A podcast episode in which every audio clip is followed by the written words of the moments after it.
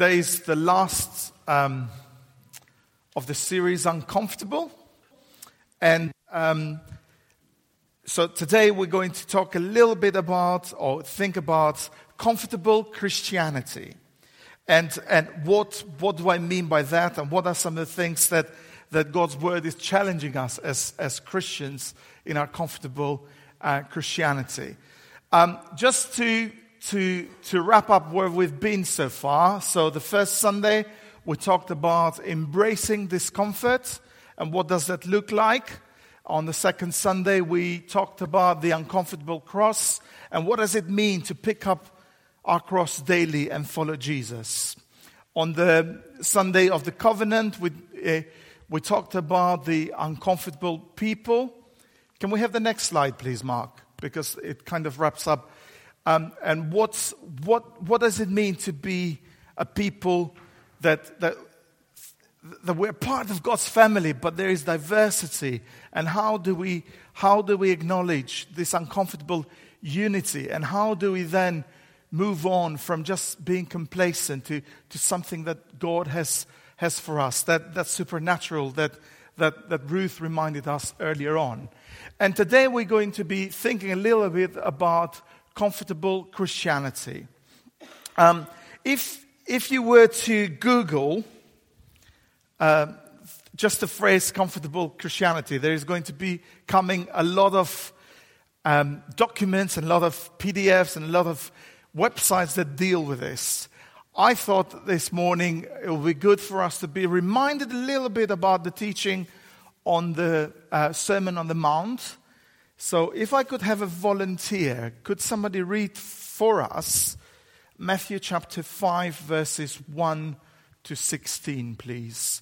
Uh, we're going to be looking only at verses 13 to 16, but we cannot talk about salt and light and not mention the Beatitudes. So, uh, let, let's, do, let's do a favor to, to God's word by, by allowing the whole context uh, speak to us. Um, volunteers for Matthew chapter 5, verses 1 to 16? No volunteers? Oh, sorry. Did somebody else say? I didn't see that, sorry.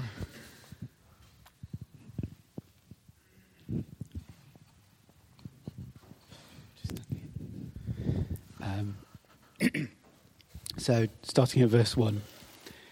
Now, when he saw the crowds, he went up on a mountainside and sat down. His disciples came to him, and he began to teach them, saying, Blessed are the poor in spirit, for theirs is the kingdom of heaven. Blessed are those who mourn, for they will be comforted. Blessed are the meek, for they will inherit the earth. Blessed are those who hunger and thirst for righteousness, for they will be filled. Blessed are the merciful, for they will be shown mercy. Blessed are the pure in heart, for they will see God. Blessed are the peacemakers, for they will be called sons of God. Blessed are those who are persecuted because of righteousness, for theirs is the kingdom of heaven. Blessed are you when people insult you, persecute you, and falsely say all kinds of evil against you because of me. Rejoice and be glad, because great is your reward in heaven, for in the same way they persecuted the prophets who were before you. You are the salt of the earth, but if the salt loses its saltiness, how can it be made salty again? It is no longer good for anything except to be thrown out and trampled by men. You are the light of the world. A city on a hill cannot be hidden. Neither do people light a lamp and put it under a bowl. Instead, they put it on its stand, and it gives light to everyone in the house. In the same way, let your light shine before men that they may see your good deeds and praise your Father in heaven. Amen. Thank you. May God's name be blessed through the public reading of His words. So, our main focus, as I said, is going to be verses 13 to 16. And I know that they're very popular verses. I know that we've talked about being salt and light all our Christian lives. Uh, but there's nothing wrong with coming back to this when we talk about Christianity? And can I be more, a little bit more specific about Western Christianity?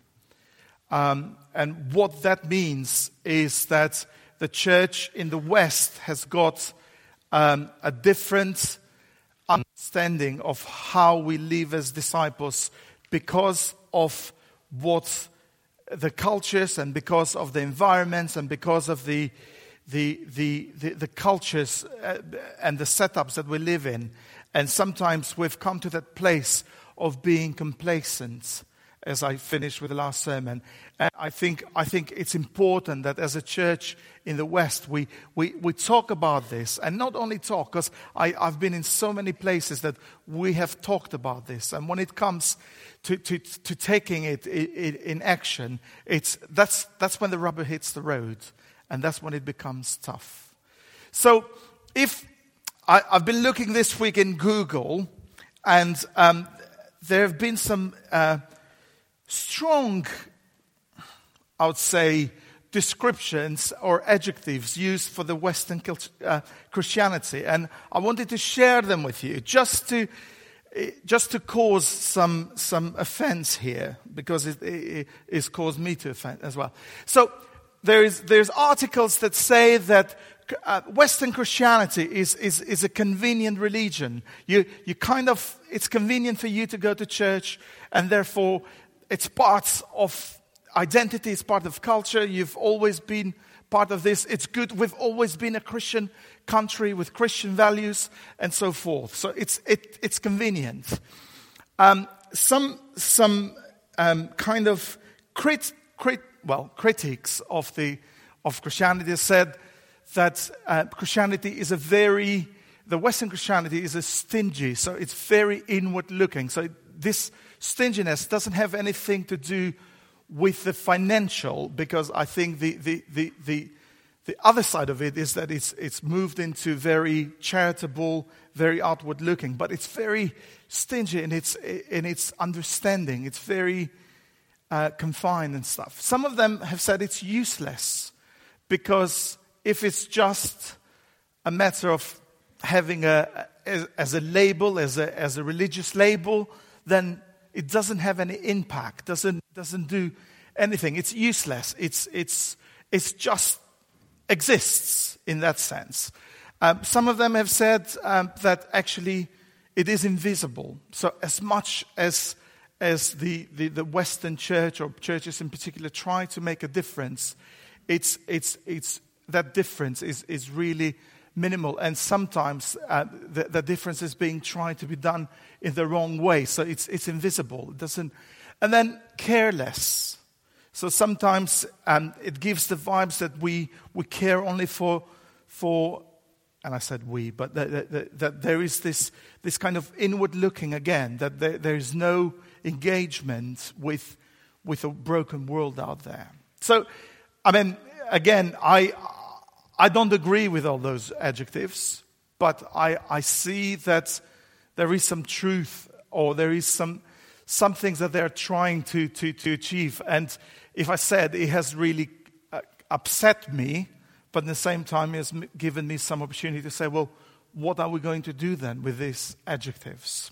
So I went to, to, to this um, passage of salt and light because I think, well, actually, the idea of salt and light, when Jesus is, is teaching his disciples, doesn't, doesn't, well, it covers the opposite of these things, actually.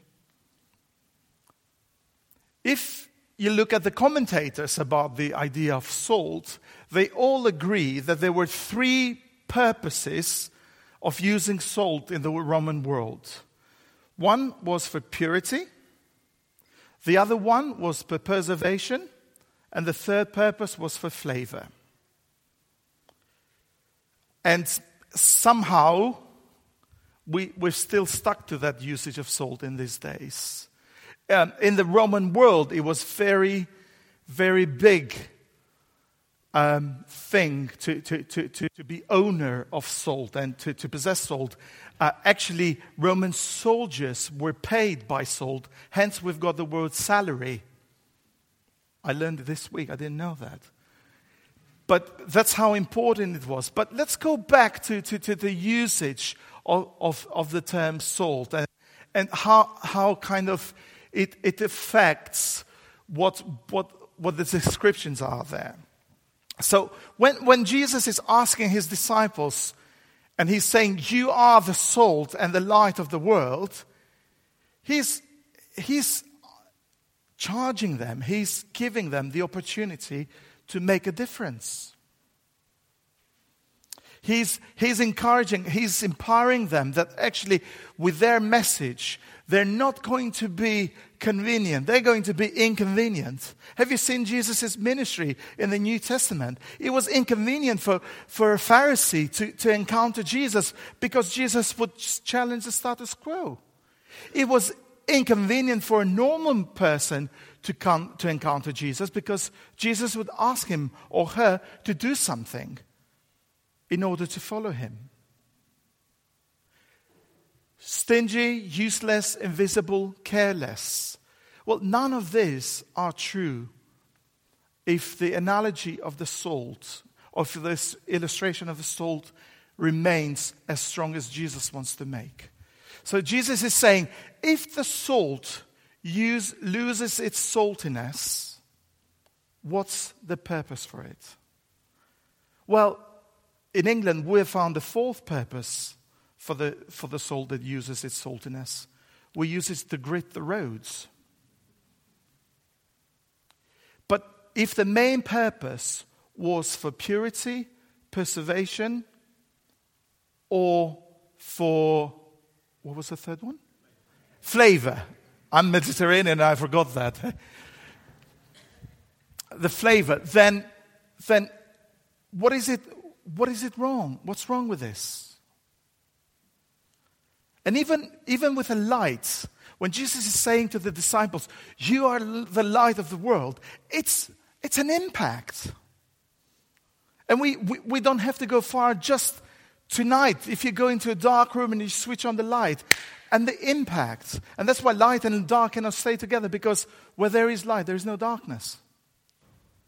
So Jesus is, is kind of giving these guys the vibe that actually to have this kind of impact, whether you're a salt or a light, is not going to be comfortable. Because if you're going to be the church that God has envisioned you to be, if we are going to be the church that God has going to, to envision us to be, the impact that we have for our community is not comfortable. So we need to, to ask God to rescue us from our ideas of a comfortable Christianity. I think we, we fail when we preach also the comfortable gospel. When we say to people that if you come to Jesus, everything is going to be okay. No, it's not going to be okay. Yes, Jesus wants to restore your life. Yes, Jesus wants to bring you and give you new life, but not everything is going to be okay. And there is a costly price of being salt and light. It's a costly price that somehow we need to get it part not only of our thinking and, and our conversations, but we are paying a cost of being salt and light. So, so what does it mean then for us tomorrow when we get on the train, or when we get on the car, or when we go to the office, or when we look after our grandchildren, or when we look after our spouse? What does it mean for us to be salt and light? I just want you to, to, to, to be thinking about a situation that you're going to go in this week where you think being salt and light, it's not worth the hassle.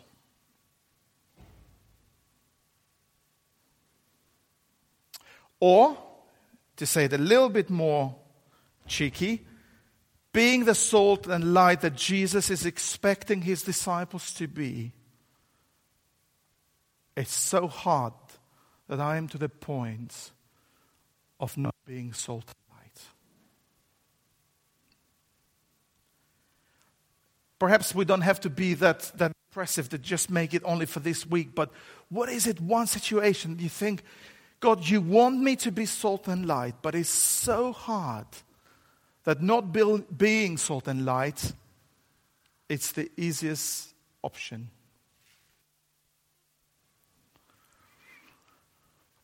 We have been on a journey as a church talking about the way that we do our weekly activities, the way that we do mission. And we've, we've said that actually we want to, to have that salt and light impact. And again, with the expectation that God is at work in our midst, with the expectation that lives are being transformed.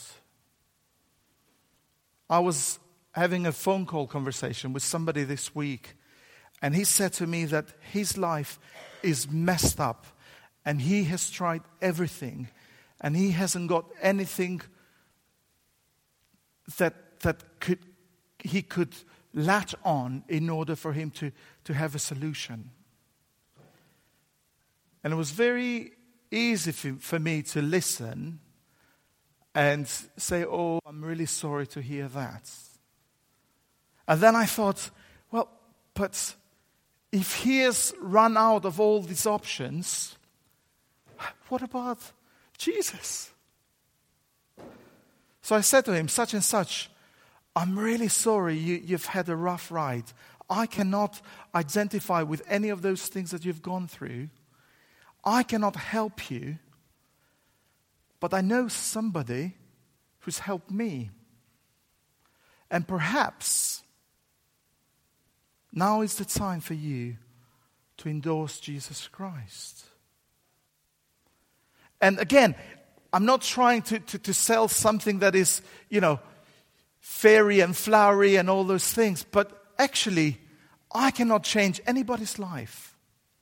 But I know that there is someone that can change somebody's life because I've seen him change my life. So when Jesus is asking people to be salt and light, he's not asking for just the name salt light label. When he's asking his disciples, is that he is expecting that there is that impact that is bringing people to this transformational life giver, Jesus Christ.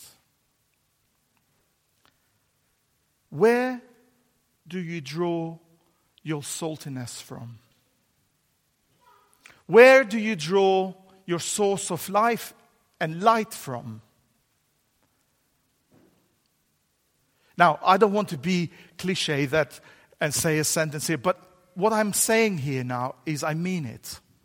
That if your saltiness and your light is not resourced in Jesus, if my saltiness and my light is not resourced in Jesus, then I'm drawing from the wrong source. And that wrong source is going to be really telling me that actually it is convenient, it is okay, it's all right. Whereas we know that comfortable Christianity is a fairy tale. The notion of a comfortable Christianity is a fairy tale. Because we know that when Jesus is making his disciples, when Jesus is, cha- is asking the church to be God's instrument on earth, this is costly. And that's why we go back to the idea of the Western Christianity, because where is the church growing? It's growing in the places that the discipleship is costly. Who would have thought that 10 years ago, the biggest church growing movement would have been in China? Nobody. But it's costly. It's inconvenient. It's underground most of the time. It's secretive because it's costly. It's generous. It's engaged. It's, it's having their eyes open, saying with opportunities to, to, to be salt and to be light. And that's why I go back to the question where does God want you to be salt and light tomorrow? Where does, want, where does He want you to engage, to be visible? and to be uncomfortable. I know where it is this week. One of the areas where God has challenged me the last two weeks to be salt and light is with my own family. The way that I treat Ruth, the way that I deal with my girls. And I've got this, this burden, the last three weeks, big burden, that I am not doing a good job of being salt and light with my family. What does God want you to be salt and light this week? When I say that, that I, I'm not saying just to be a victim here. I'm just saying this is my area that I'm struggling. Because I know that that's what God expects me to do, because I'm His disciple. Otherwise, if I lose my saltiness and if I lose my light, what's the point? So, with a series of uncomfortable, I'll bring it to an end now. This has been more of a, an opportunity to encourage Cairns Road, to encourage myself, to continue with faithfulness in our journey of discipleship, which, as much as the culture and the society and everything around us wants to make it consumerist approach, comfortable convenience. The reality of the matter of being a disciple of Jesus, it is uncomfortable. But we need not to forget that in this journey of being uncomfortable, we are on our own. And that's what I forget. And I try to do it on my own strength we need to remember, and that's why we've got the communion. We need to remember that unless my salt and my light is resourced in the Lord Jesus, I'm hopeless. So, what are we going to do with our comf- comfortable Christianity? And how are we going to embrace our uncomfortable discipleship? Whatever comes our way, we say, Lord, we trust you. And yet, today, as much as it's difficult, I'll choose to follow Christ. Lord, have mercy. Let's pray together.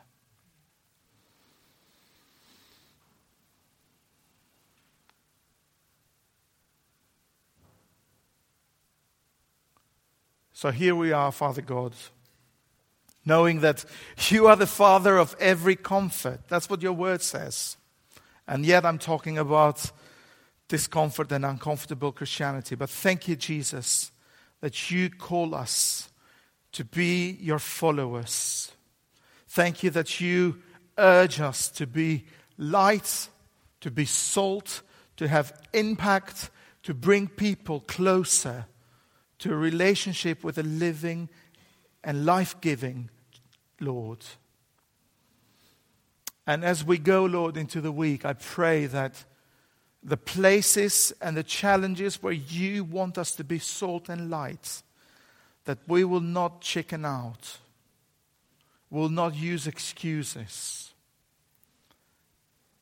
But you, through the power of your Spirit, will give us the strength that we intentionally go to Jesus and draw from your saltiness, and from your source of light.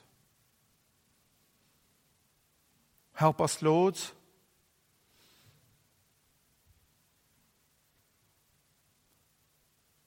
Rescue us, Lord. Restore us and give us that fresh experience of to be salt and light for your glory's sake. Amen.